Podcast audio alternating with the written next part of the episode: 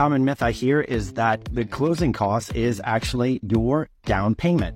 That is incorrect. Closing costs are fees that are associated with your loan, your mortgage fees, your title fees, and your property taxes and your insurance prepaids. These fees are something that you are responsible for beside your actual down payment. A general rule of thumb to figure out how much your closing costs might be is to remember that it is around 3%, could be more of your loan.